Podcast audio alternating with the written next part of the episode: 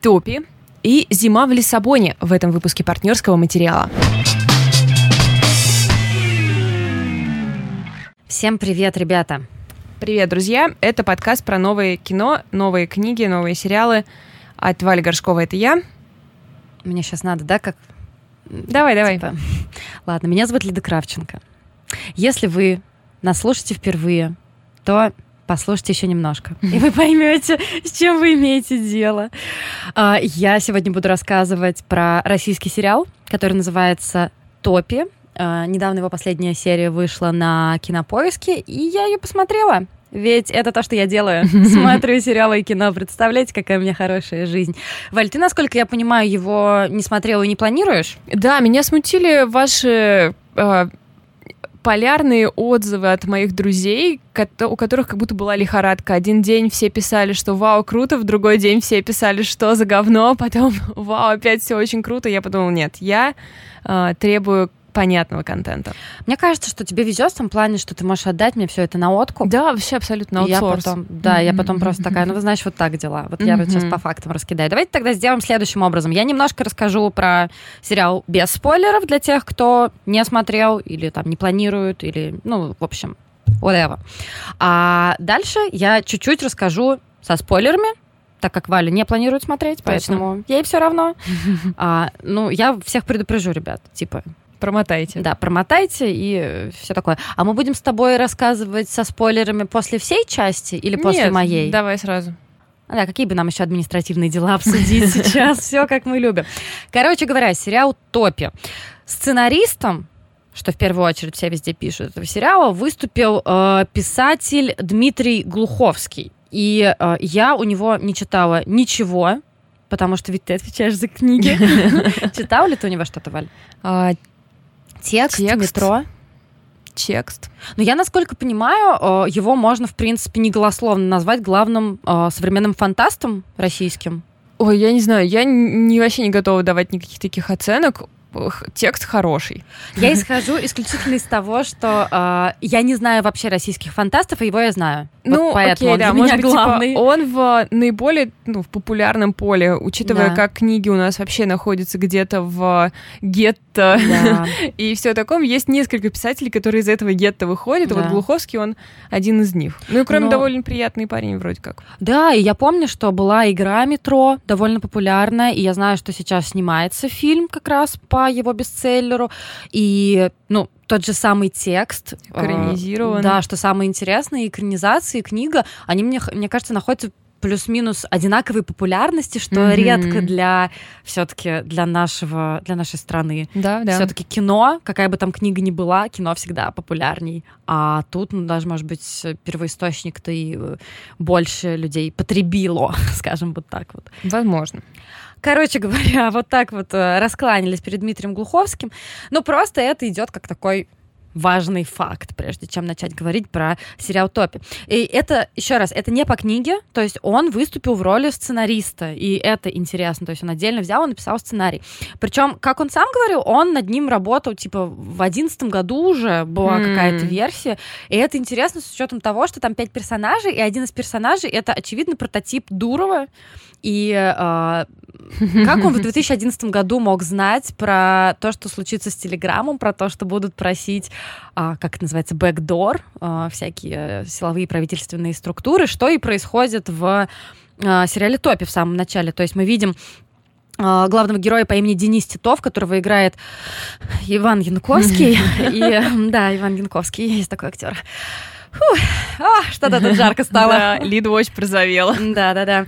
И он играет Дениса Титова, э, молодого гения-миллионера, который создал мессенджер Труток. Мгм. И суть этого мессенджера в том, что я могу вот сейчас, например, через этот Труток на тебя навести, ты что-то скажешь, он покажет, говоришь ты правду или нет. Круто. Ну, нормально. И э, у этого самого Дениса Титова неоперабельная опухоль в мозгу. И ну, он переживает по этому поводу несколько, да. И э, мы видим сначала, что он дал открытое интервью там РБК или еще кому-то и э, о давлении силовых структур, о том, что он не собирается под них прогибаться и позволять им э, видеть и пользоваться данными э, людей, у которых есть этот мессенджер. И параллельно он пытается разобраться с тем, что он, очевидно, скоро умрет. Э, что же э, с этим ему делать? Он не понимает, и в последний момент он слушает свою мать, которая уже тоже в отчаянии, говорит, слушай, есть вот в Архангельской области э, некий монастырь, и он вроде как чудотворный, давай-ка ты туда езжай. Он отзванивается в этот монастырь, приятный женский голос говорит о том, что ну вот вы вообще должны взять с собой еще троих человек, вот так у нас водится. А так как он, видимо, человек одинокий, он просто, недолго думая, пишет там в какой-то социальной сети о том, что чуваки через 8 часов едут в Архангельскую область, давайте-ка со мной. И Соответственно, таким образом набирается эта компания, и это первое, что мне понравилось, как вот образовался круг главных героев, чисто случайно, по mm-hmm. сути. А, главных героев получилось пять, не, не четверо, а пятеро. А, ну, там, по каким-то обстоятельствам, это тоже интересно. Давай я вкратце расскажу про героев, потому что типажи реально прикольные. Так. А, реально прикольно. Такая вот лексикон. То есть а, один из главных героев Максим Кольцов это такой журналист, не очень приятный, который не очень приятно ведет себя, например, с девушками, mm. который, не знаю, смотрит порно на рабочем месте, и этим самым, видимо, показывает отношение к желтой газетенке, где он работает, но он же там работает, давайте с этого начнем. И он вроде как весь такой за правду, но при этом непонятно. Ну, в конце понятно, что как там раскрывается свой персонаж. И он оказывается э, в этом трипе вместе с э, Денисом Титовым, потому что он хочет сделать э, для Радио Свободы профайл про него. Но, разумеется, он про это не говорит и говорит, что ну, мы просто с тобой знакомы, я тут хочу тоже за компанию. А, другая героиня по имени Катя, это 30-летняя девушка, которая бросает ее жених перед свадьбой, и она пытается покончить с собой, но в какой-то там последний момент передумывает угу. и едет в этот монастырь просто, чтобы как-то развеяться и потусоваться и все прочее. Ну, отличная идея. Да, согласна. Еще одна героиня, наверное, самая интересная мне. Я немножко расстроилась, как ее линия в конце, куда ее вывела. Но это не суть. Ее зовут Эля. Она, очевидно, из какой-то из какой-то кавказской местности с строгими нравами. Родители ее отправили учиться в Москву. А, и после этого ее хотят выдать замуж за какого-то очень властного, видимо, человека, тоже кавказца, э, который пытается ее вернуть назад. Mm-hmm. И у нее очень интересная линия с тем, что там все очень плохо, и, видимо, э, там какие-то совсем такие, не знаю, древние нравы, ну, то есть просто совершенно патриархальные, их не обращаются как с вещью, а она очень интересная и сильная девушка, как раз пытается от этого всего убежать, и таким образом она оказывается тоже в этой поездке.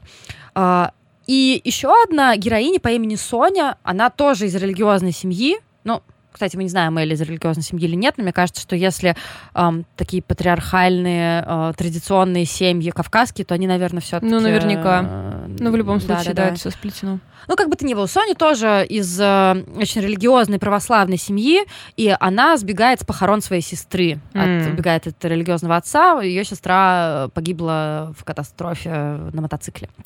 Ну, то есть, понимаешь, все герои, они типа от 25 до 35, то есть такие молодые взрослые, у всех у них есть свои какие-то проблемы, и каждый из них может стать таким очень интересным типажом. То есть, когда ты смотришь первую серию, ты супер воодушевлен. Я, по крайней мере, была супер воодушевлена. И максимум воодушев... пик у меня моего воодушевления в первой серии был, когда они приехали в эти топи, их встретил такой очень колоритный деревенский водитель, знаешь, такой очень с мерзкими сальными шутками, гнилыми зубами и все прочее. И его играл Максим Суханов. А те, кто знает, кто такой Максим Суханов, те сейчас тоже с придыханием начинают там что-либо делать. А, а, гениальный совершенно театральный и киноактер. Я его страшно люблю, но в этом был для меня некий спойлер, если честно, потому что я такая, mm. типа, то есть вы взяли на роль таксиста, который появляется 4 минуты Максима Суханова, и вы мне хотите сказать, что он больше не появится? Конечно! Но как бы э, это просто, не знаю, одна из самых, э, эм, один из лучших моментов в этом сериале для меня был. Он чертов гений. Ну и, короче, Топи, разумеется, оказываются супер загадочным местечком. Когда они туда приезжают, они видят кучу объявлений о пропавших людях, они видят, что там какой-то розовый смог висит над этим селом, что там какой-то завод с каким-то непонятным производством. И я-то эм, этому всему обрадовалась, потому что российский магический реализм, которого не так много, я просто его с жадностью впитываю. То есть, знаешь, там от тех же Петровых грипп, Петровых грипп можно назвать магическим реализмом? Сто процентов. Ну, я так это решила у тебя с тобой посоветоваться. До тех же самых Вьюрков Дарьи Бабылевой, да, которые тоже, ну, это хоррор, конечно, но все равно там есть ну что-то такое. И поэтому сериал Топи для меня был супер э, ожидаемым. То есть я была реально человеком, который каждый четверг, о, о, серия Топи новая вышла, я пошла смотреть. А, что в итоге? Ну что, а. всем вставили кол в жопу. Обратно. Давай, давай мы скажем так. А, если разобрать единое целое этого сериала на составляющие, то отдельные детали там прекрасно совершенно. То есть, начиная от саундтрека, который полностью написала Айгел, и от которого я в восторге. Это лучший их, э, лучшая их пластинка со времен первого альбома. Обалдеть. Причем там очень много, ну, по-моему, два или три трека, они были на других альбомах, но именно в этой обработке, именно в соседстве с другими треками у меня все сошлось. Это даже если сериал Топи не останется в веках, он нужен был для того, чтобы э, Айгель и Илья Барамия написали этот альбом он гениальный. То есть весь альбом ровно под э, да. сериал. У, у них был именно, насколько я поняла из Инстаграма Айгель, то, что у, у них был именно запрос, запрос, заказ на написание саундтрека. И это вау, ребят, вау, это восторг. Ну, и интересно, кстати, то, что, например, мой лучший друг сказал, что ему понравилось топик все, кроме музыки. Что музыка была супер отстойная, вообще не в тему, и он ничего не понял. Но, знаешь, и музыка немножко на себя перетягивала, потому что в какой-то... Там были очень странные некоторые визуальные моменты, что, да, там очень красиво, это лето. Болото в целом это супер красиво. Знаешь, там туман в лесу над болотами, как бы мы все это любим, это очень красиво. Но в некоторых моментах там были, был такой монтаж, что такое ощущение, что это просто клип Айгел бесконечный. Если вы любите русскую хтонь, болото и музыку Айгел, то вам будет окей, как мне. Но если нет, ну хрен знает, зайдет вам это или нет. А, кроме того, мне было тупо обидно за э, персонажей. Некоторые моменты... Э, знаешь, вот бывает такое, что есть какая-то интрига, да, сюжетная, и нам специально делают так, чтобы зритель понял это раньше, чем герой, да, ну такой mm-hmm. как бы. Ну да, да, да, да. Но тут ты все понимаешь, типа во второй серии, ну в начале третьей серии, и потом все остальные серии ты такой, а чё, чё вы тупите? Ну, типа, что вообще происходит? Да, конечно, в конце нас ждет твист, который говорит нам, ну все вот на самом деле не так, и мы вас водили за нос, и вы все неправильно вообще поняли. Но для меня такое было разочарование, конечно, концовка. Я о ней потом много думала и думала о том, что, наверное, это лучшая концовка в 2021 году, которая могла выйти. Ну, правда, правда. Но ее реализация мне показалась несколько небрежной, mm. скажем так. То есть ты имеешь в виду смысловом, э, в смысловом это хорошее решение, да? Наверное, да, но ее нужно было делать гораздо более изящной. Mm. Вот как на, на мой художественный вкус. Тем не менее, э, топи наполнены различными отсылками, которые могут кого-то разбесить, но меня они как-то, знаешь, вот помнишь, мы с тобой риф обсуждали, mm-hmm. и ты говорила, меня бесили отсылки, там какие-то цитаты, а ты говорила наоборот, что тебе клево, и ты понимаешь, что люди говорят с тобой на одном языке. Но тут, возможно, так же и было. Я у себя в Твиттере постила, когда топи только вышли, знаешь, вот это вот э, сравнение вступительного кадра в топях и в дарке, да, ага. то, что похоже. Ну и то, что там потом желтые, желтый дождевик, какие-то такие вещи, и ты понимаешь, что как бы все смотрели дарк, и хочется просто сделать какую-то такую же... А, ну, какой-то такой же сериал, именно, знаешь, про нашу хтонь вот что-то. Именно поэтому весь этот прикол про а, то, что русские критики, российские кинокритики постоянно все называют русским Твин Пиксом. Просто все. Это русский Твин Пикс, это русский Твин Пикс там, а это...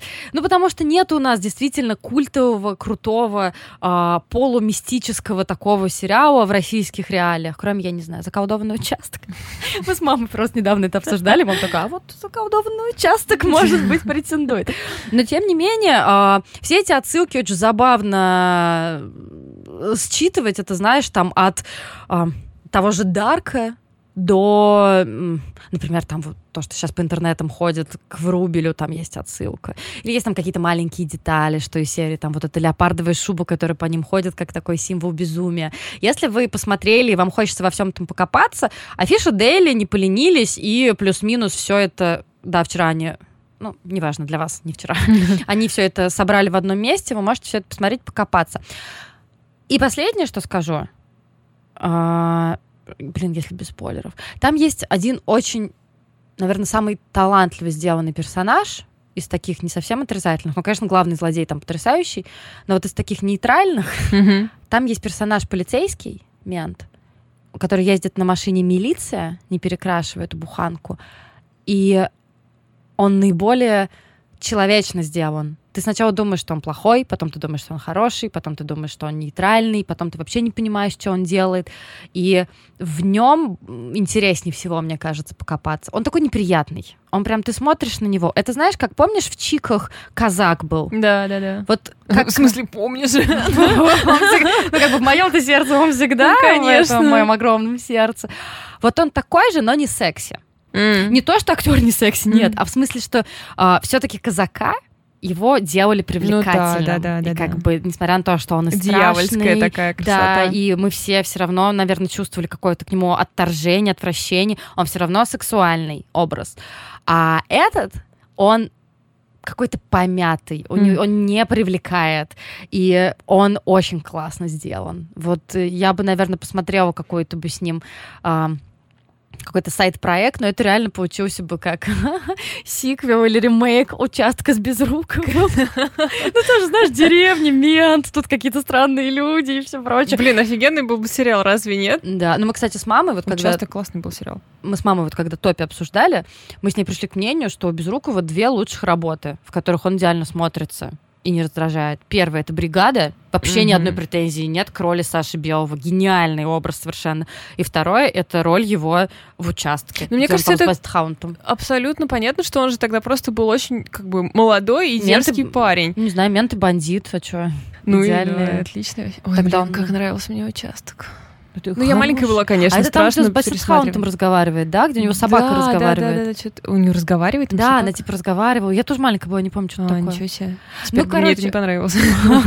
Нет, слушай, вот мы вспоминали и пришли к тому, что мы мало чего помним, но что абсолютно только какие-то прекрасные впечатления. Ну, слушай, там, конечно, всякие такие вещички, типа он, да, он там на гармошке играл, что-то с березами ходил, обнимался. Нет, ну, да? давай вспомним, что от чего так в России березы шумят, это вроде главный мейн трек. Оттуда, да? Тогда. А, ну все, тогда да. Ох, сердце заболело, русское да, мое. Да, да.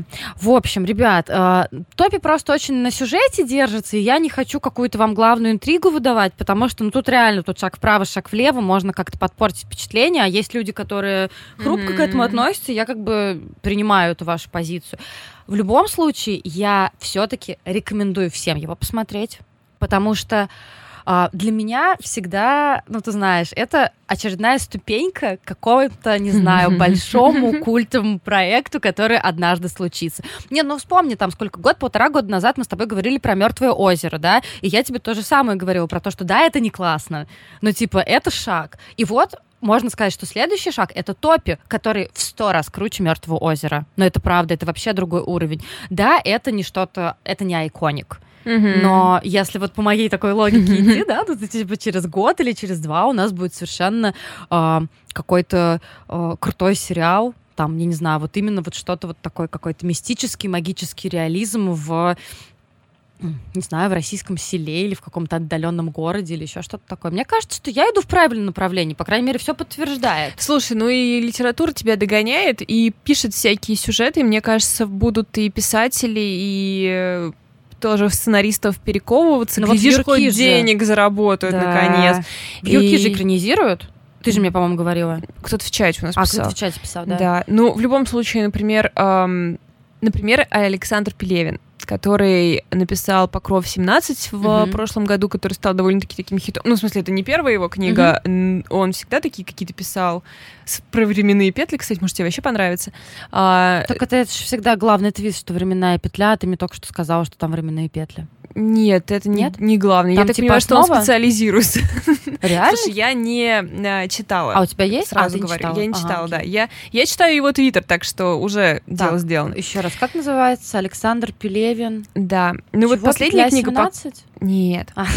А, Сейчас книга последняя, которая Да. вошла в, в списки Насбеста. Это «Покров 17». А, все, я нагуглила, спасибо. В Покров 17 тоже про закрытый советский город, где какое-то да, производят какую-то хрень. И Жанр художественный вымысел. Серьезно? Это, это кто так? Google жанр художественный вымысел. Ну что ж. Окей. До этого у него там были какие-то тоже подобного а, рода вещи, типа там четверо, хороший, судя по отзывам, роман. Но я, честно, еще ничего не читала. Ну, Слушай, так а у меня же скоро моя очередь э, про книжку рассказывать. О, А я могу прикольно. как раз ее прочитать, про нее вам рассказать. Офигенная Прикиньте, идея. как клево мы все решили. Да, Ну в общем, супер. всё, Ну вот, это я просто к тому, что писатели тут тоже догоняют, ну и тоже Рив Мгм. Полярин, он абсолютно с, этими вай- с этим вайбом мистической хтони. Да, у меня, кстати, мама прочитала Риф, и она в восторге.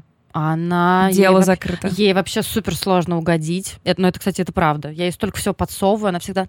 Ну, вот тут я вижу, как писатель работал. Она очень такой искушенный читатель, но тут угодил, угодил совершенно. Ну вот видишь, так что э, литераторы тоже подтянутся и перекуют сценаристов. Очень жду экранизацию Рифа. Ну, просто решил с тобой поболтать. Ну, это Но я прикольно. реально очень жду ее. Я думаю, это неизбежно. Совершенно. Ну, мы когда еще даже с тобой обсуждали, я же говорила о том, что я это вижу как сериал, но у меня, может, просто профдеформация, что я это вижу как сериал очень четко, и мне кажется, что, может быть, Netflix купит. Плиз, пожалуйста. Тегнем их, чтобы подать им идею. Да. Короче говоря, у нас, я что-то очень много уже разговариваю, сейчас будет коротенькая часть со спойлерами. А, Я думаю, что мы, наверное, сделаем тайминг. Постараемся, да, чтобы вы это про... могли пролистнуть. Короче, ребят, все, закончилось. Посмотрите тайминг. Сейчас будет часть со спойлерами. Спойлеры, спойлеры, спойлеры, спойлеры. Давай их сюда уже. типа такая отбивка. Чтобы человек успел в карман залезть э, за телефоном и нажать. Это 30 секунд, 30 Да, да, да, да, да. Короче, э, развязка очень напомнила мне развязку глубже, которую я...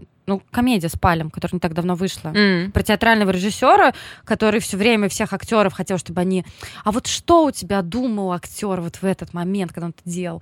И э, он в итоге стал, не- ну, он был неудачником, его это все выгнали из-за того, что он такой дотошный и даже душный. И он стал снимать а, порно и по той же а, по той же схеме работать с порноактерами. В итоге там это получило мировое признание, там типа глубокое русское порно, ну и, короче, все закончилось очень так поти- политизированно.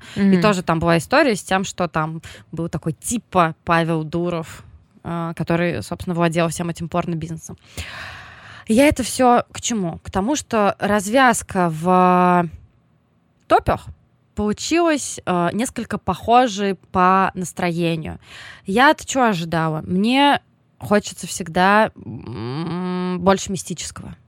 Ну, то есть, Мгм. если можно уйти в мистику, в магию, во что-то такое, я за то, чтобы не искать рациональные ответы. Я уже, наверное... Ну да, у меня раньше тоже, мне кажется, у всех раньше был там период, что вот а так вот не бывает в жизни, а вот так вот тут нам объясните какой-нибудь рациональный подход. Мне кажется, уже это настолько устаревшим, что типа после, после всего, что у нас было, после Дарка, после того же Твин Пикса, я реально, мне кажется, к кино и сериалам сейчас отношусь как Дейл Купер, который э, Блин, никогда не забуду, когда я смотрела первый раз Твин Пикс, в каком я была очаровании, когда ему говорили что-то, вот знаешь, там, не знаю, что вот тут злой дух или еще что-то, и как он на это реагировал, типа, отлично, почему вы мне не сказали раньше, теперь я рассмотрю эту теорию. И мне кажется, мы все должны такой подход использовать, когда мы смотрим, ну, какую-то полуфантастику, да. А тут в итоге рациональное объяснение оказалось, что там была вода около этого завода, и этой, траво, этой водой всех, ну, не травили, но они ее пили, использовали всячески, поэтому они все были полу... м, как это сказать? Ну, всегда в каком-то состоянии Бреду? измененного сознания, да, с какими-то галлюцинациями, это все объяснял. Да, конечно, там Глуховский оставил парочку э, вещей необъяснимых, да, которые там как-то связаны с э, мистикой или еще чем-то, но для меня это настолько э, странный путь Но почему я говорила про схожесть глубже? Потому что в итоге оказалось, что журналист же до всего докопался, да? Мгм. И он хотел позвонить, выдать это интервью, прямое включение, радио Свободе и все прочее. Но оказалось, что, собственно, Суханов, он оказался тем, кого все называли хозяином, потому что он был там главным на этом заводе. А завод принадлежит кому? Государству. Мгм. И как бы там оборонный проект, и, соответственно, этого хозяина уберут, нового хозяина поставят. И как бы все это намек на то, что, как сказать цензурно, Путин нас всех имеет. Вот, вот такая вот как бы... Ребят, я слушала последний альбом Хаски, если что. Я все и так знаю. Ну, короче, нет, это, это как бы, это важно. Это важно, там, такое высказывание важно, и хорошо, что а, это присутствует, особенно в 2021 году. Но это было слишком в лоб, слишком в лоб. Прям то, что... Прям нам это проговаривали. И журналист потом продался за 300 тысяч рублей. И я прям за 300 тысяч рублей в месяц он продался. Ну, типа, это те суммы вообще, за которые продаются? Не, ну слушай, ну по журналистским меркам... В Москве? А, Не знаю. ну, что ж, значит, недорого стоил. Ну, ну, ну, просто понимаешь, он весь такой был принципиальный всю дорогу, и тут он тоже продался. И, ну, конечно, там есть э, такие монологи, в том числе этого Суханова, про там, не знаю, когда его спрашивают, зачем вы открывали охоту, зачем вы убивали всех этих людей, которые сюда в этот монастырь приезжают. И он там говорит что-то из серии, ну, представь, что у тебя есть все, и ты можешь все. Тебе, наверное, скучно, и что ты будешь делать? И, конечно, ты проводишь аналогии с некоторыми людьми известными и думаешь о том, что интересно, думает ли он так же или нет. Ну, короче, а, аналогии понятны, а, идея понятна, реализация грустная. И почему я сказала про мента, что он самый интересный? Потому что мент всю дорогу эту воду не пил. И то есть, да, он покрывал это все дело, ну, у него там были свои резоны. И только в конце он начинает пить жадно эту воду и говорит что-то типа, ну, про- попро- дословно процитировать, что-то типа, тут, блядь, без этого не проживешь. И М. пить, пить эту воду. То есть, знаешь, впадая в это забвение. То есть, по сути, он всю дорогу был а, трезво на все на это смотрел, а в конце решил, что все, Мгм. невозможно. Что это можно только в каком-то иллюзорном, полутуманном состоянии, если жить, то тут жить. Прикольно. Зашибись. Нет, Как на это мем капец, я тут живу. Да-да-да. Нет, на самом деле это прикольно. На самом деле это классно. У меня... эм, мне просто показал... Это все развивалось за последнюю серию. То есть вся концовка — это последняя серия. Ну, предпоследняя нам там показывали, кто хозяин, в этом тоже была интрига и все прочее. Я бы Обычно я говорю, что можно было бы сделать короче. Тут я бы продлила как минимум на две серии. Эля, про которую я говорила, девушка, а, которая вот э, убегала от своих безумных кавказских родственников и женихов, у нее вообще линия закончилась тем, что просто ее убили и все. А, а мне казалось, что это, наверное, самый сильный женский персонаж там. И мне хотелось для нее вообще другой истории и другой концовки или объяснения хотя бы, почему так с ней происходит. То есть что нам, а, ну хочется сразу, знаешь, какой-то сказать символизм из серии. Это отражение Кавказа, где все время в Чечне будут пивать геев, ну типа что-то вот такое, да. Короче, мне кажется, про сериал Мертвое озеро я не рассказывала так долго. И это хороший знак. Я прошу прощения, если я кого-то утомила, но топи интересны тем, что они спорные, что они неоднозначные. Если тоже несчастный мертвое озеро, я могла просто сказать, ну это плохой сериал, но он не получился. Ну там все старались, все молодцы, но не получился. То тут это уже другая история, что, возможно, не понравился мне, но кто-то в этом найдет супер глубину и супер отражение того, что происходит сейчас. Вот, вот, вот так, ребят. А, Я в этом году спускаю все свои деньги на книги издательства Поляндрия No Age. Это их... э, Поляндрия — это же детское издание, издательство. И вот не так давно, по-моему, в прошлом году или, может, чуть пораньше, они запустили серию со взрослыми книгами, и выбор там, конечно, очень интересный. Ну, уже не сто процентов все, что мне нравится, но я, что я скупила, мне нравится. Но тем не менее, все равно любопытный всегда у них выбор того, что издавать. В общем, пакет интересный. И, наверное, главным хитом и вообще самой серьезной и крутой книгой э, там стал «Зима в Лиссабоне». Это первый, по-моему, перевод на русский Антония Муниса Малины, именно этого романа «Зима в Лиссабоне», который э, вышел в... Сейчас проверю, конечно, по-моему, там типа в 81-м. Ой, обожаю, когда что-то происходит. Такое. Да, очень-очень давний, в 87-м. очень давний роман. Малина — это испанский писатель, у него очень много премий, наград, а, все какие-то главные национальные премии у него точно есть. И сейчас он живет в Нью-Йорке. Ну, разумеется. И да, возглавляет институт Сервантеса, само собой. А, что касается «Зимы в Лиссабоне», это был его второй роман, и он как раз собрал, по-моему, несколько главных а, испанских наград. И лучшего времени, чтобы читать его, кроме как э, февраль 2021 года, я просто представить не могу, потому что это роман с таким ярким, с такой яркой атмосферой и настроением, чего часто мы ждем от книги и часто не получаем. А, это когда вот читаешь роман, который уже, в общем, стал классикой, и ты его сейчас только читаешь, у тебя вот появляется это свеже, приятное свежее ощущение глубины какой-то, которое э, точно там есть. То есть ты начинаешь вот роман читать, и тебе, может, еще ты еще не знаешь, что там в глубине в этой, но ты уже чувствуешь, что это все по-серьезному. Здесь все будет ни единого фальшивого какого-то слова. И это чувство, по которому я часто скучаю, конечно, когда читаю какие-то новые книги, потому что далеко не всегда они э, останутся в вечности и не должны. Это как бы не обязательно совершенно. И... Ко всем относится. Да. Растягивайте эту метафору э, насколько можете. А «Зима в Лиссабоне» — это такой а, джазовый нуар, наверное, О, можно так это выразиться. Да, это история нескольких джазовых музыкантов и спасибо Лида а, и а, каких-то а, как сказать мошенников от, от искусства аферистов и, аферистов. да спасибо.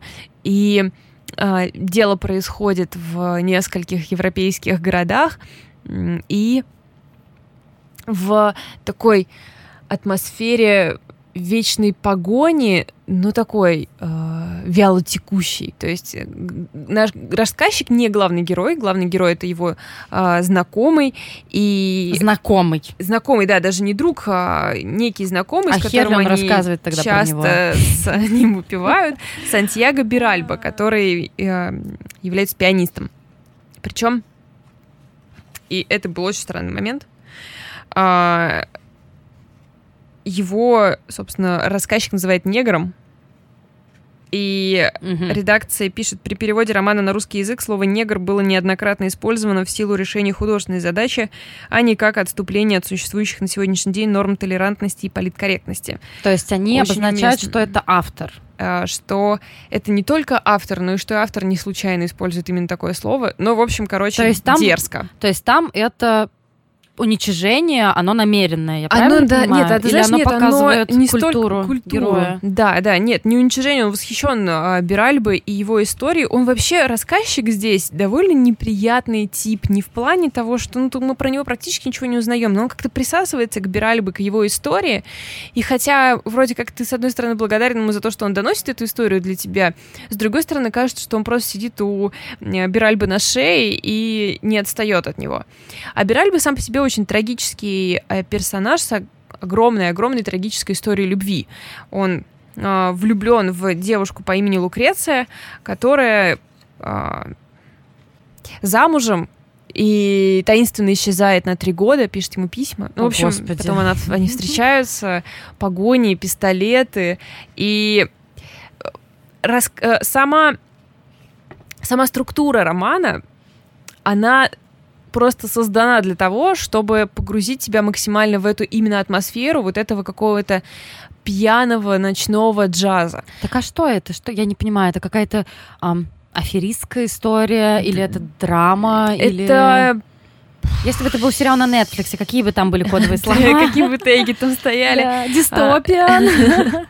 Ну, это такой нуарный детектив, наверное, я бы так... А. Но, понимаете, детектив с очень ленивой детективной линией. Ленивый детектив?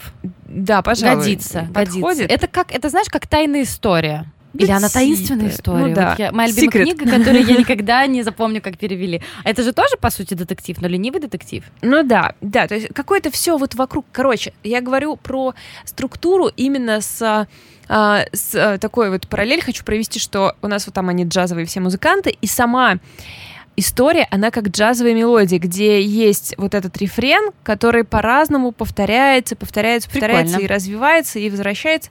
Мы никак не можем ее полностью, как будто бы нам никто и не собирается ее рассказывать. Как будто бы нам немножко что-то говорят, но как будто бы не для того, чтобы мы об этом узнали. А потом раз, как новой волной э, больше и больше этой истории. Это так интересно, потому что э, ой, я, я, в принципе, нормально там с музыкой запоминаю ее и все прочее, но джаз всегда был для меня абсолютно неуловим. И, возможно, эта неуловимость э, джаза и в этой книге и э, попытался автор передать. Ну, он точно здесь э, очень музыкально, музыкальный подошел. Я как, э, когда хотела как раз понять, как джаз работает, я вот читала про то, как искать этот рефрен, повторяющуюся эту мелодию, как Мгм. ее отыскивать раз за разом, и ну, у меня начало получаться, но это, знаете, требует ежедневного вовлечения, не так просто. Но еще, конечно, здесь очень эм, такой артистичный язык, совершенно не стесняющийся красоты вот этого, э, своей красоты, не пытающийся ничего упростить. Вот я хочу Мгм. прочитать вам, какой просто ам, атмосфера какая создается. За это хорошо платят, сказал он. А когда выходишь оттуда, сразу забываешь все, что играл. Если по радио в какой-нибудь песне услышишь фортепиано, может, это и я. И он улыбнулся, будто извиняясь перед самим собой. Нет, неправда, подумал я, никогда он уже не будет извиняться ни за что и ни перед кем. На Гран-Виа в ледяном свете витрины телефоники он отошел купить сигареты в уличном автомате. Я смотрел на его высокую фигуру, он шел покачиваясь и спрятав руки в карманы длинного распахнутого пальто с поднятым воротником. Тут я понял, что в нем есть эта мощная притягательность, присущая тем, кто носит в себе историю, и тем, кто носит с собой револьвер. И это не пустое литературное сравнение, у него действительно была и история, и револьвер в кармане. Но вообще хочется, знаешь, сразу поправить э, шляпу. Да, абсолютно, абсолютно. И он вообще этого не стесняется. Ты постоянно на это э, натыкаешься в самом романе. Например, вот в диалоге может быть такая фраза. Может, Белисвана, может, Лукреция, полулежа на кровати, Бирали бы пожал плечами, будто ежись от холода, неважно. Я тогда существовал только в те мгновения, когда кто-нибудь думал обо мне. Господи, это ремарк, что ли? Вот, когда я читала, я прям думала, блин, те, кто Эрих Марию Ремарка уже как бы дочитал в свои 17 и такой готов э, что-то еще похожее получить, вот им, пожалуйста, «Зима в Лиссабоне», трагичная тонкая девушка и все истории. Я хочу немножко переиграть свой презрительный тон. Я, если что, очень люблю триумфальную арку. Я ее два раза читала, поэтому извините. Вообще Нет, ничего э, плохого про ремарка не хочу сказать. Это А то абсолютно... как будто, знаешь, немножко снобистски Ну, получилось. слушай, есть что-то такое, типа, когда ты любишь э, Ремарка а, в юности абсолютно буквально, и как ты начинаешь ценить его спустя время. Мне кажется, есть в этом некоторая разница. Да нет, ну просто согласись, что э, он стал немножко такой... э, не сам ремарк, а вот это использование его имя в качестве любимого писателя стало таким маркером. Ну да, что, есть типа, такое, ну вот я конечно. выцепила писатель, вот это мой любимый писатель. Кто Мгм. вообще говорит, кто его любимый писатель? Ну, ну Как да. вообще можно выделить любимого писателя? Это невозможно. Это невозможно.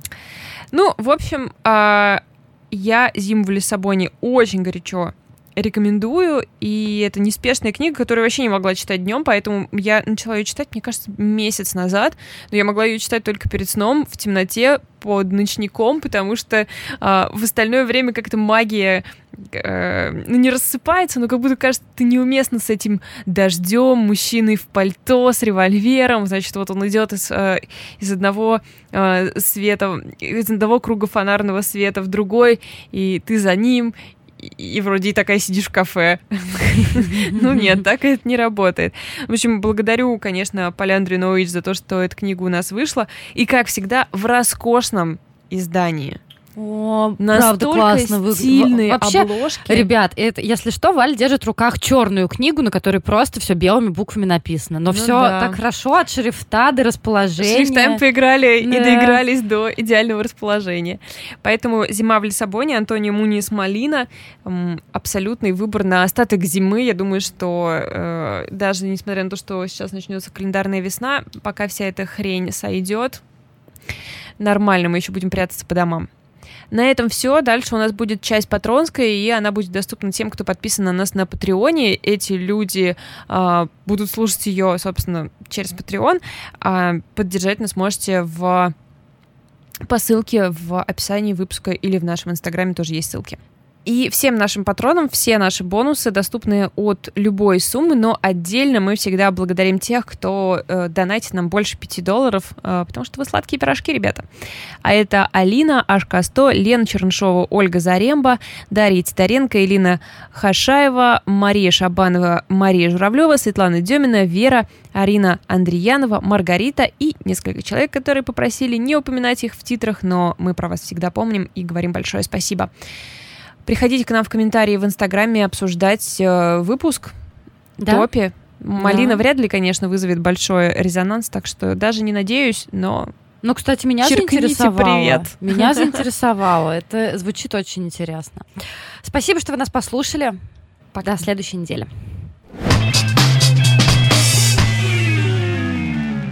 Ooh.